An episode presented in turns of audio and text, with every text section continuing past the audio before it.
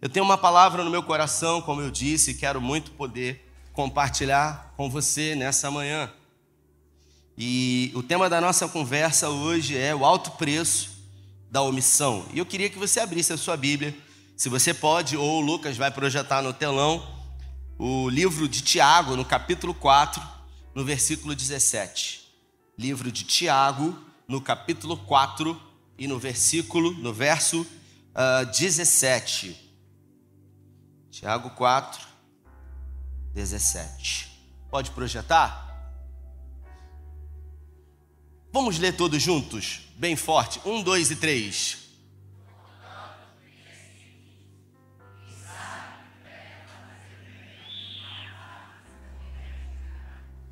Portanto, pensem nisso. Quem sabe o que deve fazer o bem e não faz, comete pecado. Em algumas traduções diz: aquele que sabe o que é certo e não faz, esse comete pecado. Agora eu vou ler segunda, segundo livro do profeta Samuel, no capítulo 13, e diz assim a minha tradução: Algum tempo se passou, eu vou repetir, algum tempo se passou.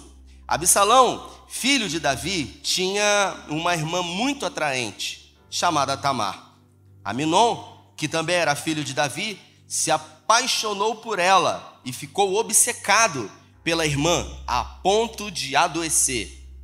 Ela era virgem e ele não sabia como se aproximar dela. Se você pode, feche seus olhos, Pai, essa é a tua palavra. E nessa manhã, em graça, pedimos que o Senhor fale conosco, que o Senhor tenha liberdade na nossa mente e no nosso coração. Que a tua palavra, que é poderosa, então logo ao sairmos daqui, possamos colocá-la em prática diante de exemplos que foram explícitos aqui para que pudéssemos aprender de Davi e dos seus filhos. Em nome de Jesus, amém. Bom, a Bíblia fala, ela começa no capítulo 13 da segunda carta, ou melhor, do segundo livro do profeta Samuel, dizendo: Algum tempo se passou. E aí a Bíblia, obviamente, ela está trazendo uma ideia de coisas aconteceram anteriormente e um, algum tempo se passou. E aí o texto começa a introduzir a uma narrativa de histórias, nesse caso, que Aminon ele tinha uma irmã chamada Tamar, era uma meia-irmã que ele se apaixonou. Mas o que aconteceu antes disso aqui? Para que esse tempo fosse escrito algum tempo depois. E o que aconteceu foi a traição ah, de Davi ah, com o adultério dele com Batseba. Né? A Bíblia fala que num tempo onde os reis iam à guerra, Davi resolveu ficar em casa. É aquela coisa. Davi, ele não teve a capacidade de discernir as estações. E nós precisamos entender que as estações, elas precisam ser discernidas, assim como no Eclesiastes. Salomão ele diz: há um tempo determinado para todas as coisas debaixo do céu e da terra. Num tempo onde os reis iam à guerra, Davi resolveu ficar em casa. É um exemplo comum as pessoas que no momento do louvor elas, ao invés de estarem em pé adorando a Deus, elas ficam sentadas lendo a palavra. Tem gente que não sabe discernir as estações. E se você fez isso hoje, por favor, eu não quero uh, ser direto a você, eu nem percebi isso. E tem gente que na hora da palavra desce para beber água, né? Deve ter comido um café da manhã com carne seca, ficou com sede demais. E aí a gente acaba percebendo que quando está frio a gente bota roupa de calor, quando está calor a gente bota roupa de frio. Davi ficou em casa. E o texto diz que ao ficar em casa, a cidade estava vazia de homens, só mulheres. Batseba, por sua vez, eh, estava tomando banho nua, não porque era uma mulher vulgar, mas porque todos os homens deveriam estar na guerra. Ele a olhou, a desejou e consumou o fato. Chamou ela para jantar, provavelmente, acredito eu, que algum dos seus servos tenham dito para ele, mas ela é esposa uh, do seu amigo, de um dos seus valentes que moram aqui é, embaixo da sua fortaleza, é, chamado Urias, e ele não quis saber. Ele simplesmente uh, se deitou com ela e ela engravidou, mandou recado para ele e ele chamou Urias de volta, tentando consertar um erro é aquilo que você faz e você tenta consertar ao invés de você se arrepender, e um pecado chama outro pecado, um abismo chama outro abismo. E todas as vezes que nós tentamos encobrir o pecado, esse pecado ele será revelado e ele será exposto, e a nossa vergonha ela será exposta. E foi isso que aconteceu com ele. A sentença foi a morte daquele menino e também que a espada não se apartaria da casa dele. E aquilo que ele fez de uma forma obscura, encoberta, um dos seus descendentes faria publicamente. Deus sentenciou dessa maneira. Davi, sendo perdoado por Deus, continua a vida, mas as consequências, elas são inevitáveis, porque Deus perdoa pecados. Repita comigo: Deus perdoa pecados. É isso. O nosso Deus é um Deus que perdoa pecados. Não importa o que você tenha feito.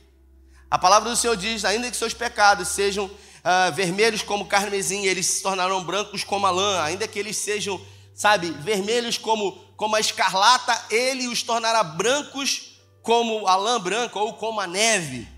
Mas a consequência está aí, e ela é inevitável.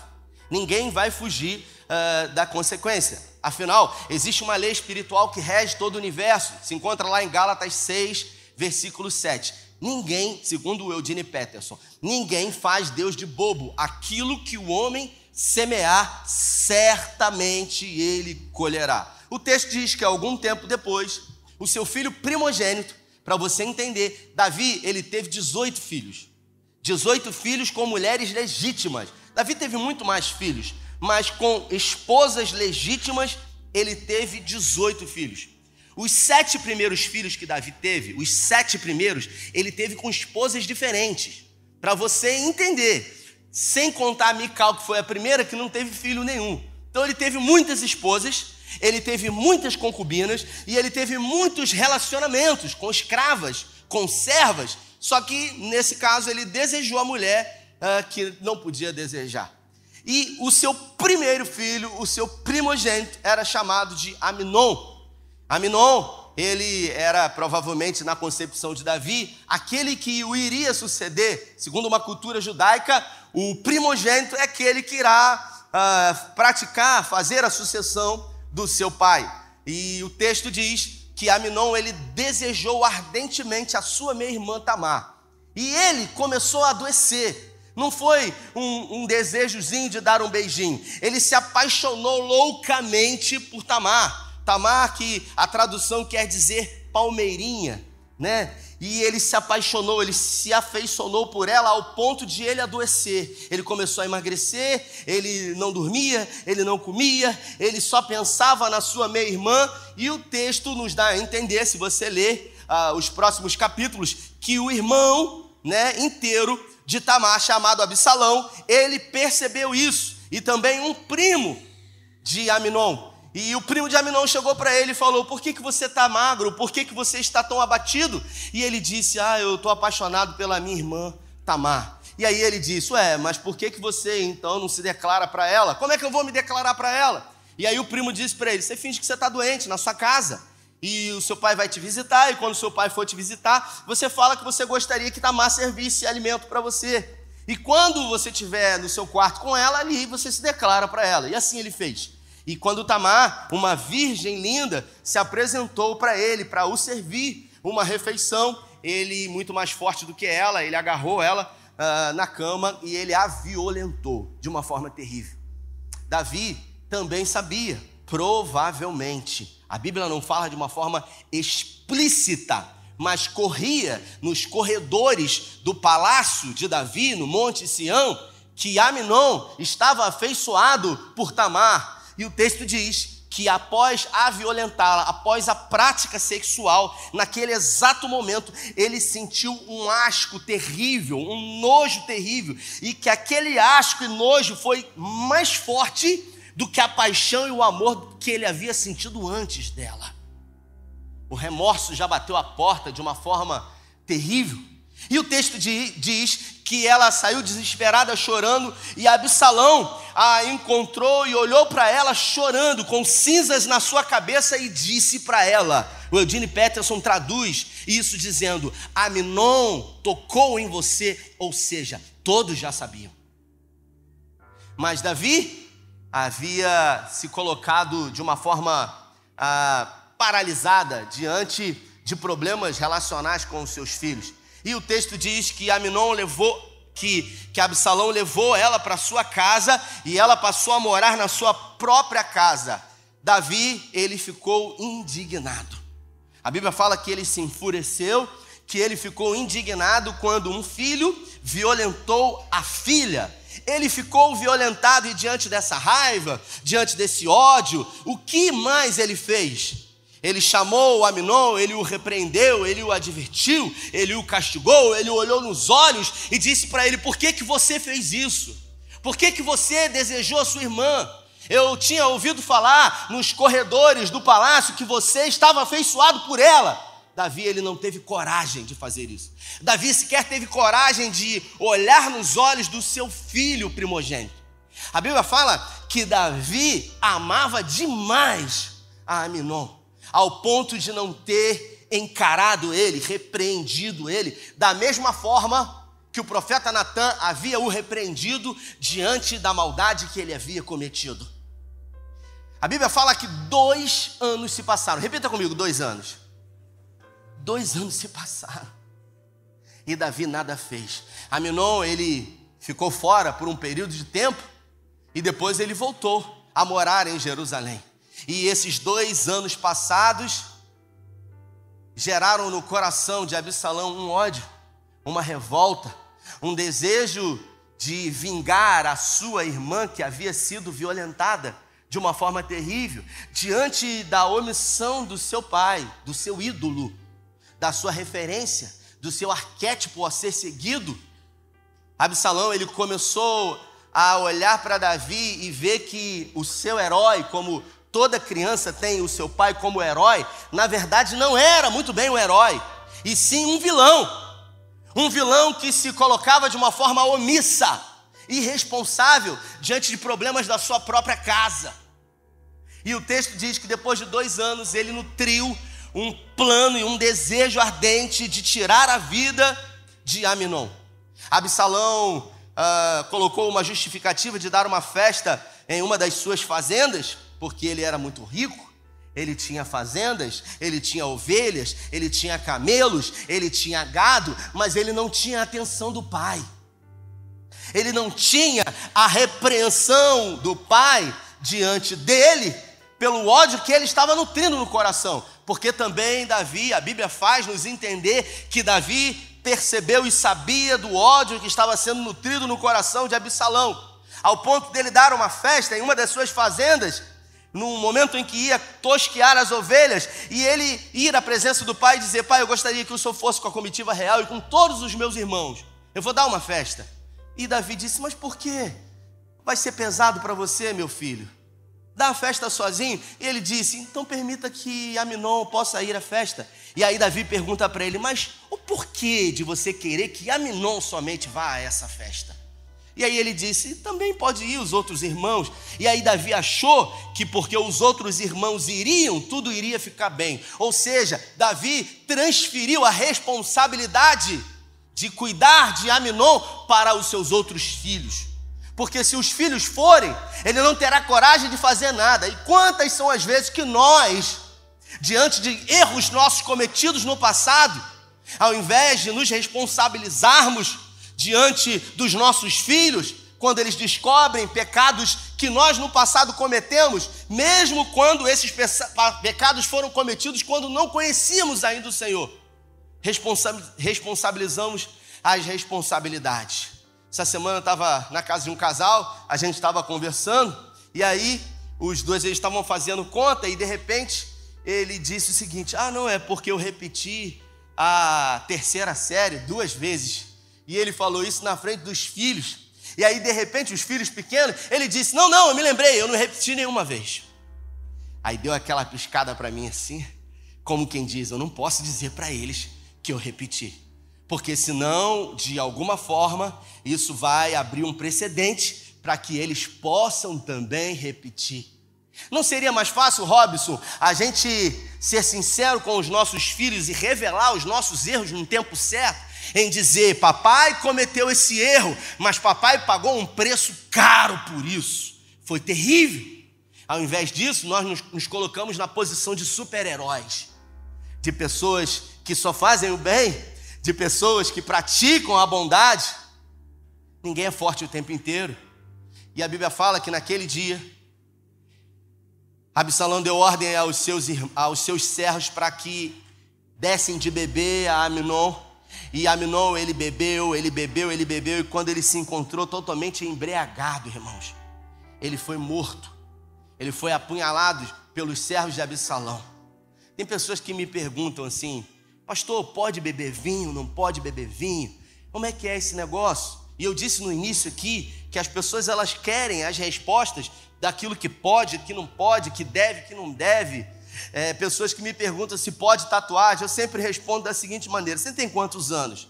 Se você tem mais de 18 anos, você é responsabilidade se você já mora sozinho. Se você mora no teto da tua mãe e teu pai, e você tem 18 anos, você me pergunta: Posso fazer tatuagem, pastor? Eu vou dizer para você: Pergunta para tua mãe.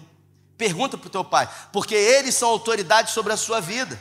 Agora, se você já paga suas contas, se você tem mais de 18 anos, é você que vai decidir. O que você não pode é querer fazer a tatuagem em mim. É do escudo do Flamengo ainda. Aí que está repreendido. O nome de Jesus. Observe que as pessoas elas querem uma validação do líder espiritual, do pastor, porque a partir do momento em que o pastor diz que pode, é porque pode. Pastor, eu posso beber vinho? Eu digo que eu não bebo vinho. Eu não, bebi, eu não bebo bebida alcoólica, porque a coisa mais preciosa que o homem, que o ser humano tem na terra é a sua consciência. Porque alguém que perde a sua consciência é capaz de perder tudo, inclusive a vida e a salvação. Então, se existe uma coisa que nós devemos preservar, é a nossa consciência. Aminão perdeu a vida porque se permitiu ser embriagado e foi morto. E a Bíblia fala que quando Davi estava no palácio, ficou sabendo que Aminon, o seu primogênito, havia morrido, o texto diz que Davi se enfureceu e se indignou muito. Observe que o autor ele traz as mesmas palavras para quando ele soube do que havia sido feito na sua filha Tamar. Davi se irou muito e ele se enfureceu e se indignou. Mas você sabe o que ele fez? Nada. Porque a omissão já fazia parte do currículo de Davi. A omissão em não saber e não querer resolver os seus problemas familiares por uma construção subjetiva, talvez, afinal, ele havia sido criado pelo seu pai Jessé, e todas as vezes que Jessé tinha um problema com os seus filhos, sabe o que que Jessé fazia? Fugia. Jessé afastava os seus filhos. Jessé não tinha nenhum tipo de diálogo e às vezes a gente, por querer justificar os nossos erros, nós dizemos: eu sou assim porque o meu pai é assim, eu sou assim porque eu fui criado assim. Mas isso, na verdade, não passa de desculpa. Porque se a graça alcançou a sua vida, a graça poderosa e transformadora, ela tem a capacidade de mudar a história da sua vida, de fazer com que você olhe para o seu passado e ressignifique ele. Eu me lembro que o primeiro dia em que eu peguei o título no colo, lá no Ceará, com menos de 24 horas de vida, eu peguei ele no colo e eu olhei nos olhos daquela criança que mal sabia o que estava acontecendo ali, e eu disse no meu espírito com toda a minha força: Eu serei para você o pai que eu sempre desejei ter na minha vida. Isso é ressignificar o passado. Isso é não permitir que a maldição ela alcance as suas próximas gerações, porque a maldição ela depende muito mais das minhas atitudes. Porque se a cruz não é suficiente para aniquilar e, e quebrar por terra toda e qualquer maldição, o que será capaz? E a Bíblia fala que Absalão fugiu e Davi se indignou, mas Davi não repreendeu. Davi não enviou tropas para que pudessem pegar o seu filho, advertir o seu filho, castigar o seu filho, repreender o seu filho. Davi apenas se indignou e chorou. E chorou, e chorou, e chorou, como uma criança, como um menino. Mas ele era um rei. Ele decidia a vida das pessoas. Ele direcionava a nação de Israel, mas ele não conseguia governar sua própria casa.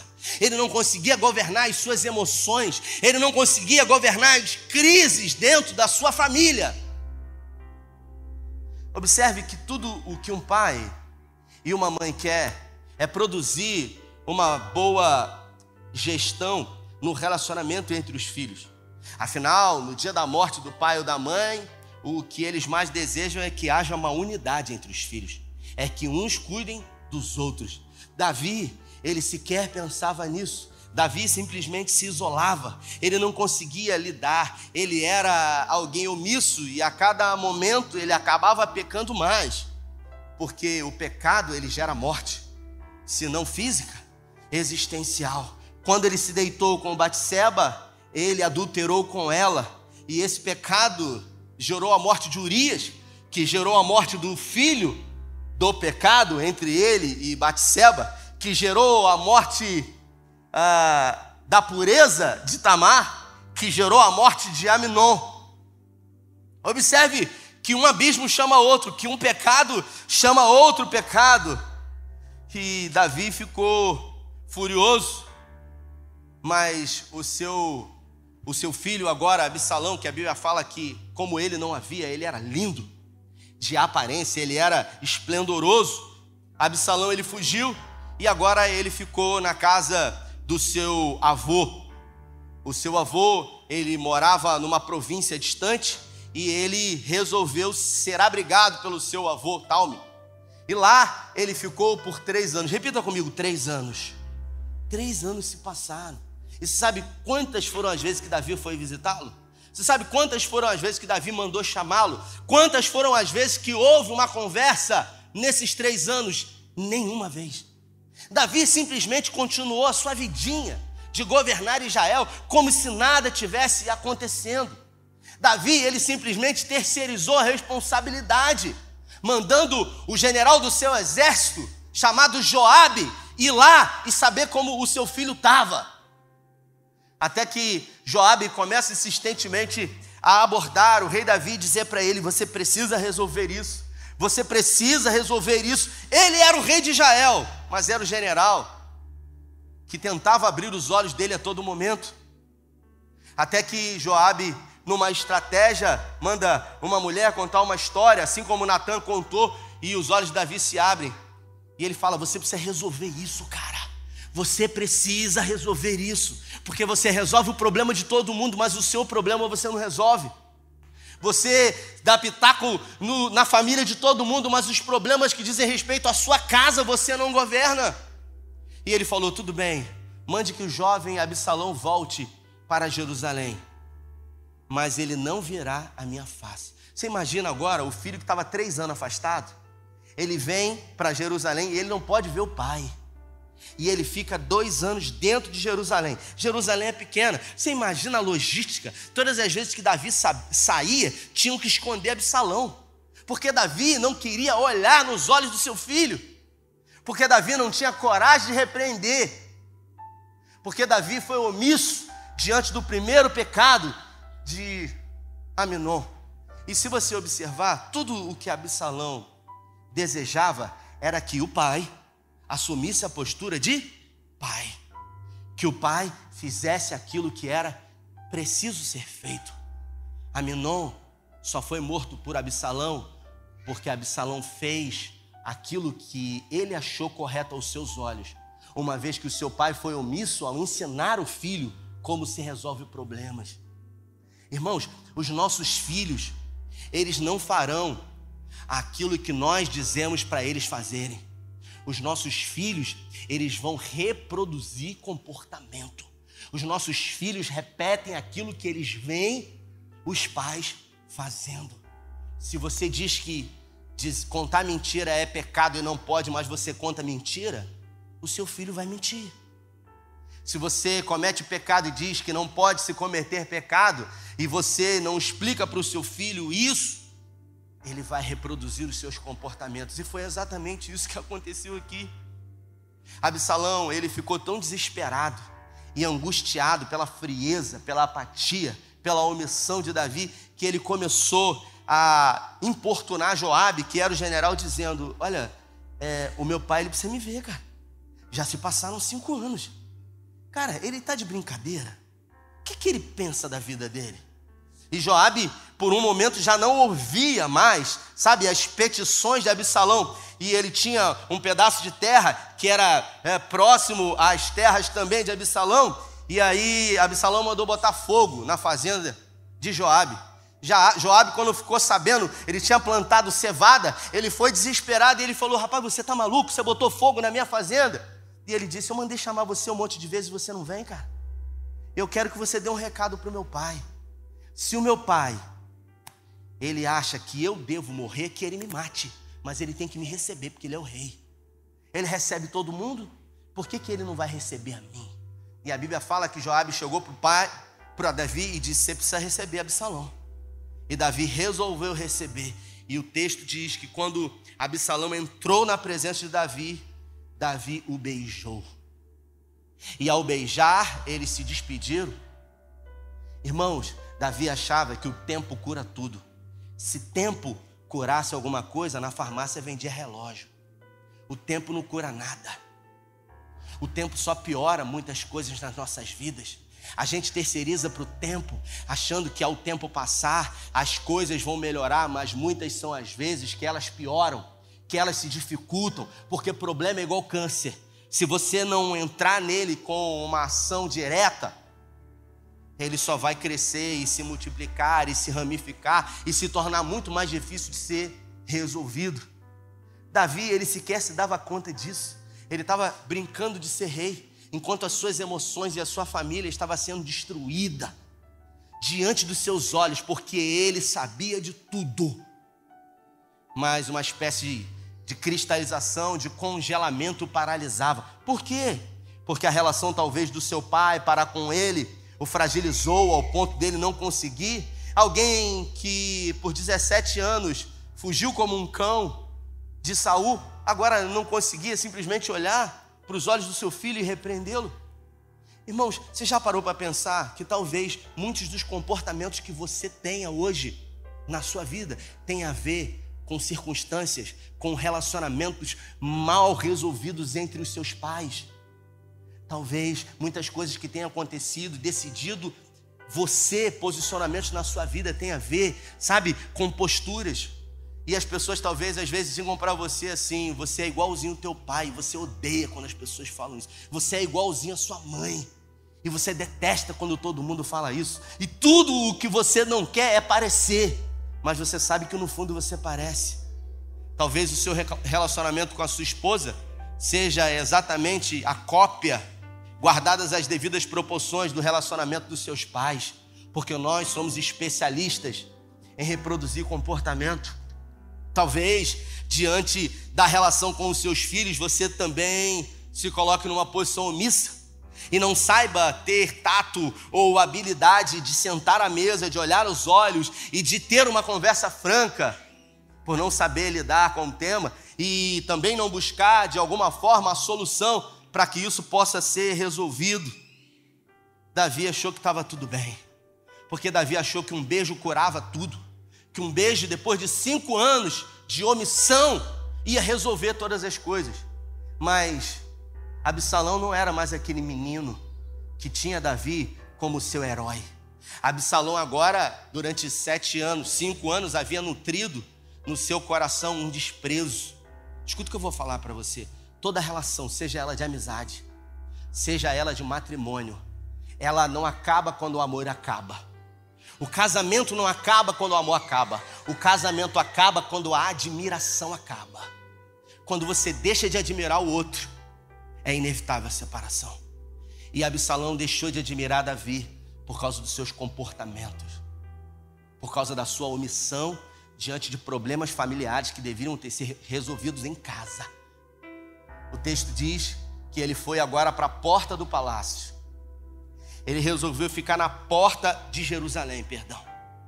Na porta principal, talvez no portão de Java. E todos aqueles viajantes que vinham das doze tribos de Israel para visitar o rei em audiência, ele perguntava: Vocês são de qual tribo?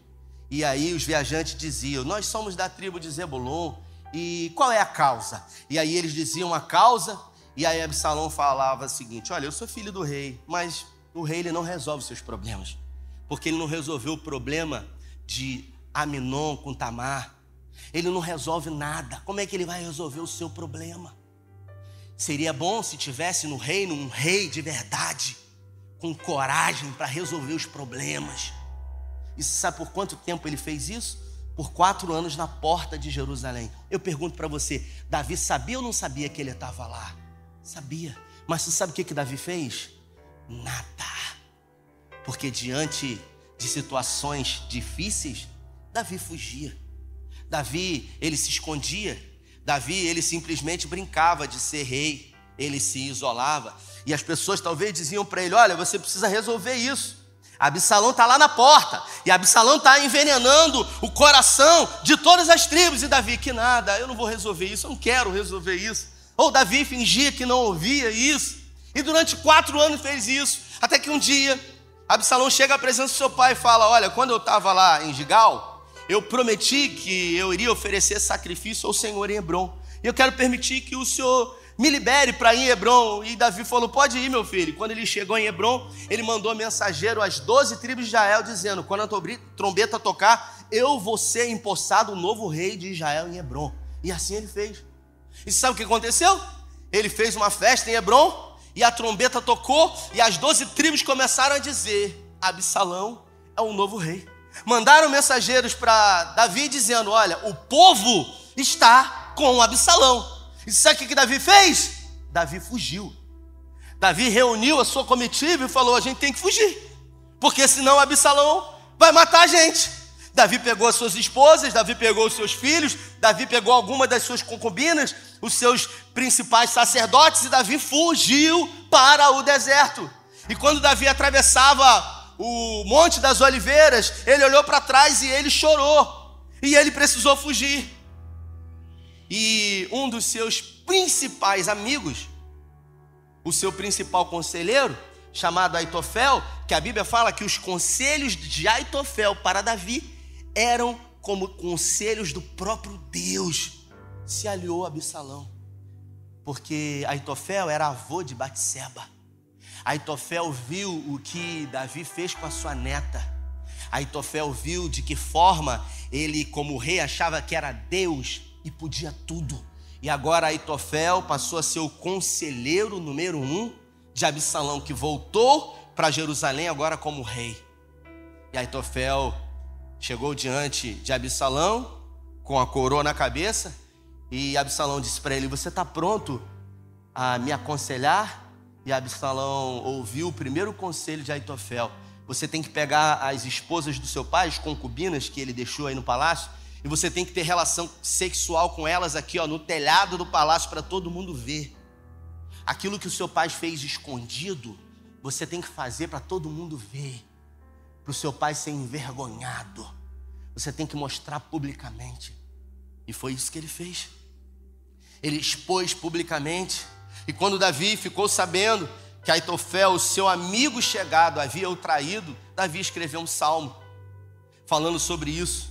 Se fosse um inimigo, se fosse um desconhecido, mas logo você, meu amigo chegado, alguém que teve a capacidade de me dar um pontapé. E a Bíblia fala que naquela noite Absalão resolveu seguir a Davi com uma grande tropa por causa de um infiltrado de Davi que aconselhou que não era o melhor a ser feito. Numa estratégia de guerra, eles esperaram até o dia seguinte. Davi recuperou as suas forças, reuniu o seu exército e houve uma grande guerra, uma grande batalha entre os soldados de Davi contra os soldados de Absalão. O mesmo povo lutando contra si por causa de uma guerra que não era deles por causa de algo que não deveria ter sido resolvido assim. Um problema que deveria ter sido resolvido dentro de casa. Matou muita gente, destruiu famílias, fez muita gente chorar por causa da omissão, por causa da, da falta de posicionamento. E a Bíblia fala que quando Joabe saiu com o seu exército, Davi ainda disse: Olha, eu tenho um pedido a fazer para vocês cuidem com carinho da vida do meu filho Absalão. Você acha que Davi estava desejando matá-lo? Pelo contrário, tudo que Davi queria era proteger o seu filho, mas proteger de longe. Ele não queria ele perto, mas queria ele bem longe. Como é que os seus problemas vão ser resolvidos à distância? Como é que a sua responsabilidade vai ser terceirizada? A gente vive num tempo onde a gente corre daqui para ali, de lá para cá, e a gente coloca o nosso filho no judô, na natação, no jiu-jitsu, no balé, e a gente, sem pensar, acaba terceirizando as nossas responsabilidades de educar, de criar, de ensinar, de exortar. E a gente acha que vai estar tá tudo certo, a gente acha que está tudo bem. E muitas são as vezes que a gente é chamado, que a gente vê comportamentos errados, só que às vezes a gente olha para a nossa vida e a gente acha que a gente não tem moral de repreender os nossos filhos pela vida que a gente teve. Que a gente não tem moral de chamar, bater na mesa e dizer: ei, ó, eu fiz, aconteceu, mas hoje eu sou uma nova criatura em Cristo Jesus. E a Bíblia fala que aquela guerra matou 20 mil homens. Absalão, que tinha um cabelo lindo, correu com a sua mula e ficou preso num carvalho. Um dos servos de Joabe disse: Olha, eu vi o jovem Absalão preso pelos seus cabelos. E Joabe disse: Por que você não matou ele? Joabe foi com duas lanças e atravessou o coração dele. Ele fez aquilo que Davi pediu para que ele não fizesse, porque no coração de Joabe já também havia nutrido ódio por Absalão. A verdade é que eu acho que tudo o que Absalão gostaria era de ser Joabe, porque Davi dava mais atenção a pessoas que não eram da sua própria linhagem ou do seu sangue do que os seus filhos. E quantas são as vezes que nós cometemos esses erros? Quantas são as vezes que os nossos filhos.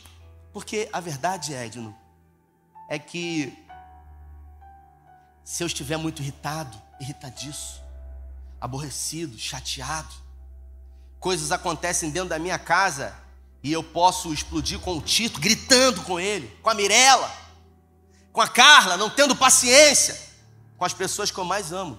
E aí eu chego na igreja, uma família que acabou de chegar, que eu não conheço, que eu nunca vi.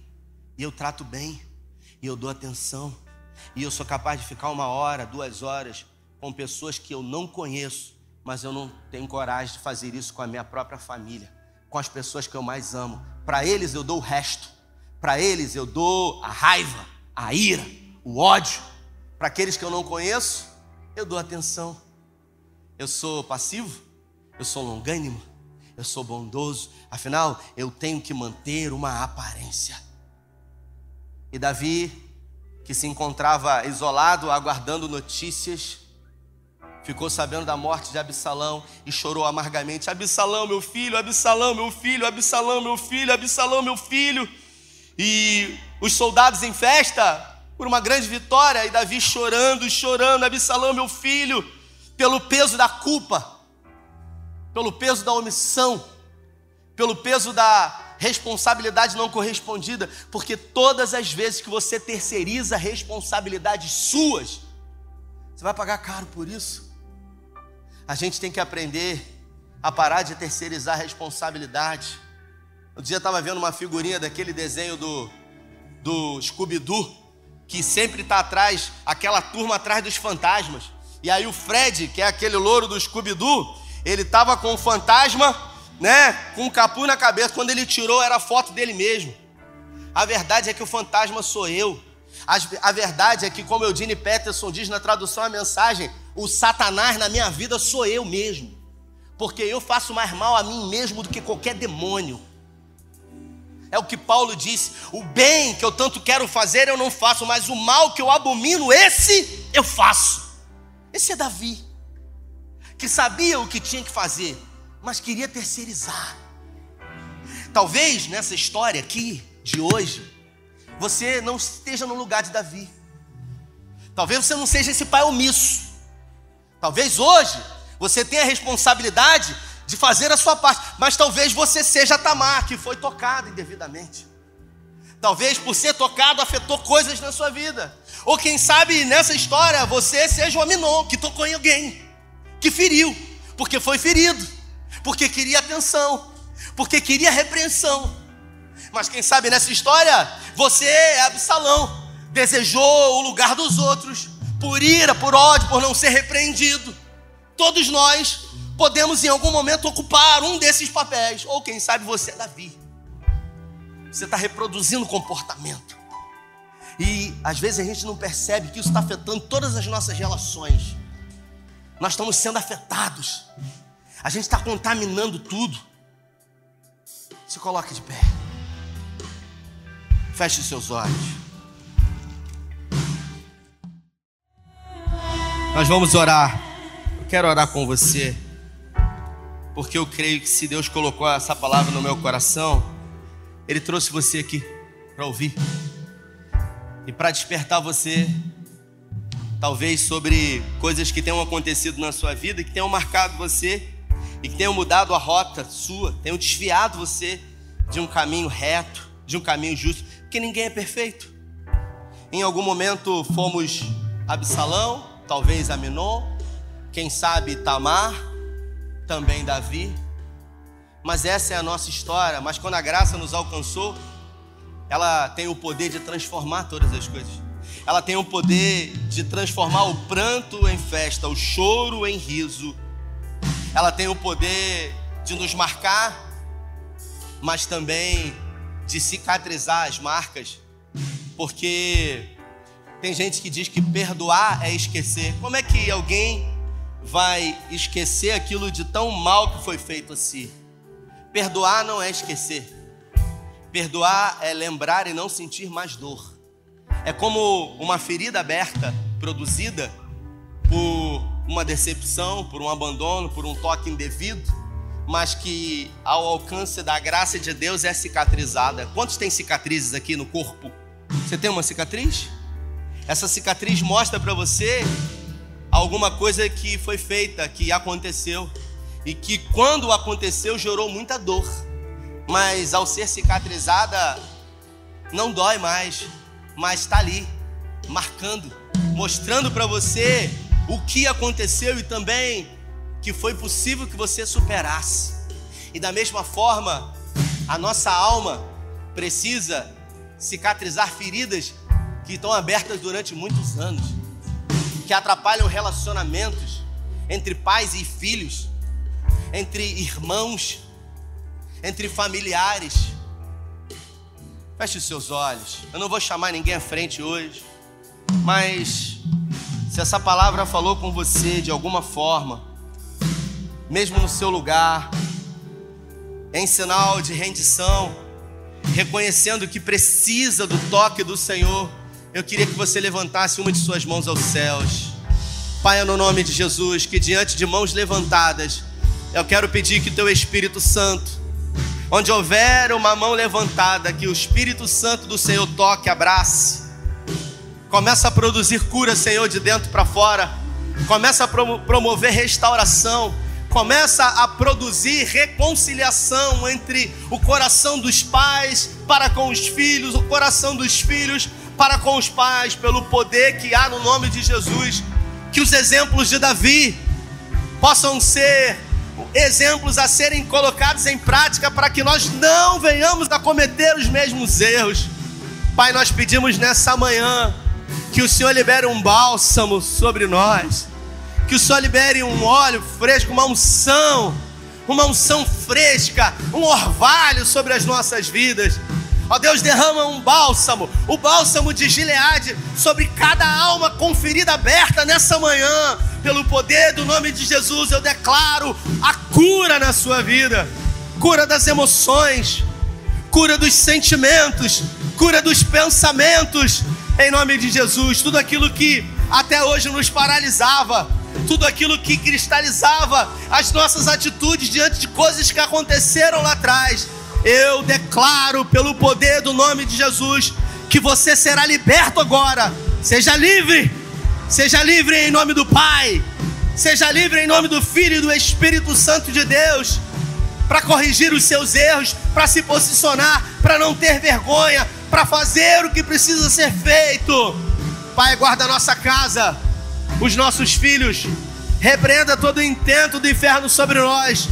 Nos dê um domingo na tua presença e que logo mais possamos te adorar.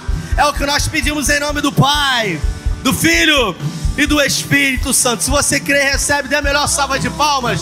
Deus abençoe, vai em paz, valeu!